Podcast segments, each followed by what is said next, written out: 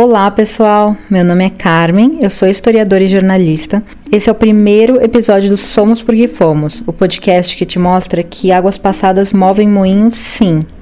Eu tô aqui para explicar um pouquinho sobre o que é esse podcast, sobre o que, que a gente vai falar aqui. Eu decidi fazer jornalismo porque eu adorava escrever e contar histórias. Eu entrei muito jovem na profissão, mas a prática começou a não ser suficiente para mim. Eu sentia falta de algo e não sabia dizer o que era. Eu via pessoas, colegas, amigos que também eram jornalistas e eram felizes na profissão e eu não conseguia me identificar. Eu não me sentia igual. Eu achei que quando eu tivesse um cargo mais sênior, talvez eu me sentisse diferente. Mas o tempo foi passando e eu me sentia igual, desmotivada e sem perspectiva de futuro. Até que eu me vi com uma equipe de cinco pessoas, um grande projeto de uma editora, e eu não queria estar ali. Foi aí que eu percebi que essa ideia de esteira do sucesso que vem pra gente, de que existe um pote de ouro no fim do arco-íris e que você vai galgando as posições, ticando as coisas que todo mundo tem que fazer e uma hora você vai chegar nesse ponto de realização. Eu percebi que isso não era verdade. Eu tinha seguido um passo a passo e eu não estava me sentindo bem com aquilo e ao mesmo tempo a sensação de que eu não entendia muito bem o mundo à minha volta, então que eu estava à mercê dele, sabe? É como se eu estivesse numa rua movimentada sem entender para onde eu estava indo. Eu sei que muitos de vocês já passaram por isso, já se sentiram dessa forma. Mas eu já estava na profissão há 10 anos, então me assustou muito a ideia de começar do zero uma outra profissão que eu nem tinha certeza do que era.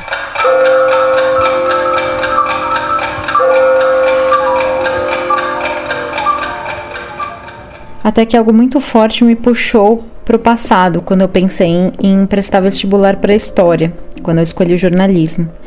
Além de querer voltar a estudar, algo me dizia que essa faculdade ia me trazer coisas que eu sentia que estavam faltando na minha vida, como um entendimento melhor do mundo, saber conectar melhor os pontos, eu me sentir menos perdida. A ideia parecia uma loucura e não faltou quem me dissesse que era. Deixar um salário bom, decidi dedicar metade do tempo do meu dia para estudar, para ler calhamaços e calhamaços de texto e começar uma carreira do zero, que eu nem sabia se ia se tornar uma carreira, mas felizmente se tornou. Bom, o fato é que a faculdade de história transformou minha vida. É como se eu passasse a olhar para o mundo com uns óculos especiais que eu não conseguisse mais tirar depois disso. Eu passei a olhar para o mundo de uma forma diferente, a entender por que as coisas eram como eram. É como se eu tivesse alçado o voo daquela rua movimentada em que eu estava perdida e subisse numa montanha, de onde eu conseguia enxergar para que lado ficava o quê, sabe? E com isso eu realmente entendi que eu queria aquilo na minha vida. A ficha caiu. Eu estava chegando aos 30 anos e queria sentir que estava fazendo algo de fato relevante para mim. Não só na minha carreira, mas na minha vida pessoal também. Que eu tivesse menos medos, menos estresse, mais tempo fora do computador, enfim, é isso que a gente chama de qualidade de vida, né? Eu queria poder realmente curtir o que eu mais gosto de fazer: passear pela cidade, sentar num parque, ler mais, comer coisas gostosas com pessoas que eu amo, viver a vida cultural da cidade, ter mais silêncio, não precisar mais dirigir. Mas por mais que a história tenha me ajudado até certo ponto, me parecia impossível conseguir tudo isso que eu queria em São Paulo. Eu resgatei então um outro sonho antigo de morar fora, aproveitando que também era uma vontade do meu marido, que tem cidadania alemã, então a gente decidiu se mudar para a Alemanha assim que fosse possível.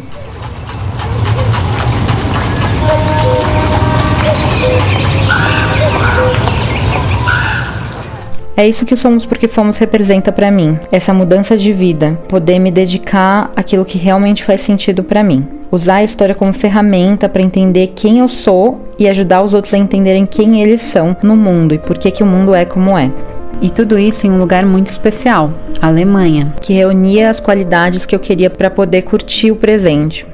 Então, se você não gostava de história na escola, não se preocupa, porque eu também não gostava. Isso acontece porque a história da escola é muito baseada em fatos, datas, personagens ou ao menos era. E quando a gente está numa idade escolar, é difícil a gente conectar isso à nossa vida. Então parece algo inútil que a gente não se conecta, que a gente não entende porque precisa saber. Até porque a gente tem pouco tempo para aprender muita coisa, então acaba parecendo uma infinidade de pontinhos desconectados conectados à história. Algo impossível de entender por completo e às vezes até inútil. Mas eu quero mostrar aqui uma outra visão da história, que na verdade é muito útil para gente no presente.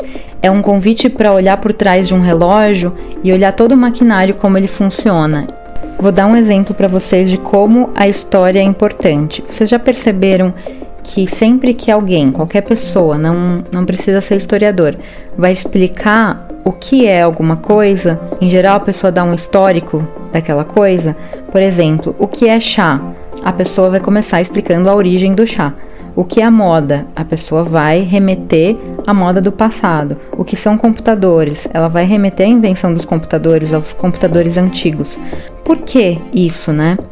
Bom, por um lado, a gente se conecta muito com histórias. E o mais importante é que entender o passado ajuda a gente a entender o presente porque ele explica quais foram as motivações para algo começar, né? E quando a gente entende as motivações, a gente entende mais por que, que aquilo é daquele jeito. Tem um historiador que chama Opiano Bezerra de Menezes e ele fala que conhecer o passado de modo crítico significa viver o tempo presente como mudança, como algo que não era, que está sendo e que pode ser diferente. O que, que isso significa? Bom, isso tudo significa que o passado pode ensinar muito sobre como a gente chegou até aqui, mas também é, ele dá instrumentos para a gente construir um futuro que a gente quer. Basicamente, está tudo em transformação o tempo todo. Então, quando a gente percebe que a gente faz parte de um mundo em transformação e a gente percebe o ponto em que a gente está desse processo, a gente se insere na história. Então, a gente se conecta com ela. Não parece algo solto na vida, como se fosse um dos assuntos que a gente pode se interessar ou não. A questão é que tudo é história. Não existe gostar ou não gostar de história, como se fosse coentro. A história ela tá em tudo, ela simplesmente é. E você faz parte da história quer você queira quer não. Tudo que você conhece é como é porque é resultado de um processo histórico. Isso faz com que a gente consiga enxergar além de nós mesmos. A história posiciona a gente no mundo. Ela dá um sentido pra gente ser como a gente é. E isso ajuda a gente a questionar tudo aquilo que parece que sempre foi do jeito que é.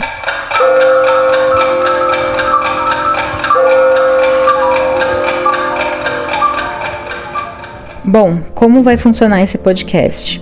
Eu acompanho muita gente que produz conteúdo sobre vida na Alemanha. Pessoas que mostram como é o dia a dia delas no país, como as coisas são na Alemanha, o que é diferente do Brasil. E isso é muito legal.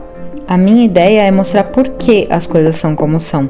Não tem a intenção muito de descrever é, o que é cada coisa, mas entender o porquê. Por exemplo, uma estátua. Não só falar de que ano que ela é, quem ela representa, mas por que ela tá ali.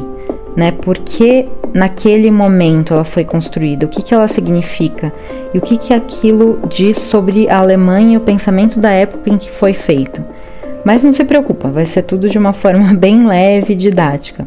A ideia é não ficar presa à história dos fatos e dos personagens. Eu quero explorar a história do país que influenciou todo o mundo ocidental no século XX. Afinal, a Alemanha esteve fortemente envolvida nas duas grandes guerras, na Guerra Fria e até a história recente. Então, entender a história contemporânea, entender os últimos 100 anos, passa por entender a Alemanha também.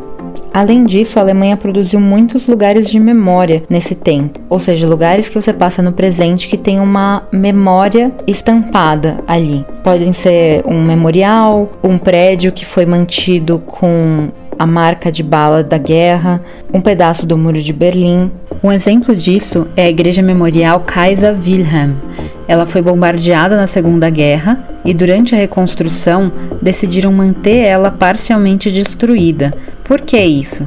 Quando a gente demole algo e constrói algo por cima, a memória daquilo que estava antes, ela desaparece para as próximas gerações. Você pode encontrar eventualmente em um livro de fotos antigas o que tinha lá antes. Pode ter até uma placa, mas nada substitui o que realmente ocupava aquele lugar. Então a ideia que tiveram para manter o sentimento da destruição da guerra e do que a guerra pode causar foi manter a igreja parcialmente destruída. Isso é bastante chocante por quem passa por lá e deixa impresso na cidade, mesmo no século XXI, de que aquilo aconteceu e que a gente tem que tomar cuidado para que não aconteça de novo. Andar por Berlim é estar em contato com essas várias memórias que estão impressas pela cidade. Por isso, muito do que a gente vai conversar por aqui vai fazer você andar por Berlim e pela Alemanha com outros olhos. Alguns dos assuntos que a gente vai tratar. Comidas típicas na Alemanha e por que que elas são preparadas como elas são, ou por que que elas são consumidas, como a batata, a currywurst. De onde vem o gosto alemão pela burocracia no papel, como era o dia a dia dos alemães durante o nazismo, em que medida as pessoas aceitaram e concordaram com as medidas de Hitler, em que medida elas resistiram, como foi a participação do Brasil na Primeira e na Segunda Guerra, as visões que os brasileiros têm sobre isso? E os impactos que esses conflitos tiveram para os alemães que viviam no Brasil na época. E até mesmo voltar até a Alemanha medieval e descobrir quais eram os costumes da época. Inclusive, vocês vão surpre se surpreender que muitas das coisas que a gente tem hoje surgiram naquele momento. Nosso objetivo então é mergulhar nesse sopão de história e fazer conexões com o Brasil. Por exemplo, o primeiro episódio vai ser sobre imigrantes alemães no Brasil e fazendo uma ponte com imigrantes brasileiros hoje na Alemanha. O formato então vai ser o seguinte: eu vou falar um pouco sobre o tema do episódio, depois eu vou trazer convidados para complementar essa visão sobre o passado ou para falar da perspectiva deles do presente. Então, nesse sentido, vai ser uma mistura de história com jornalismo, um pouco de pesquisa e um pouco de entrevista.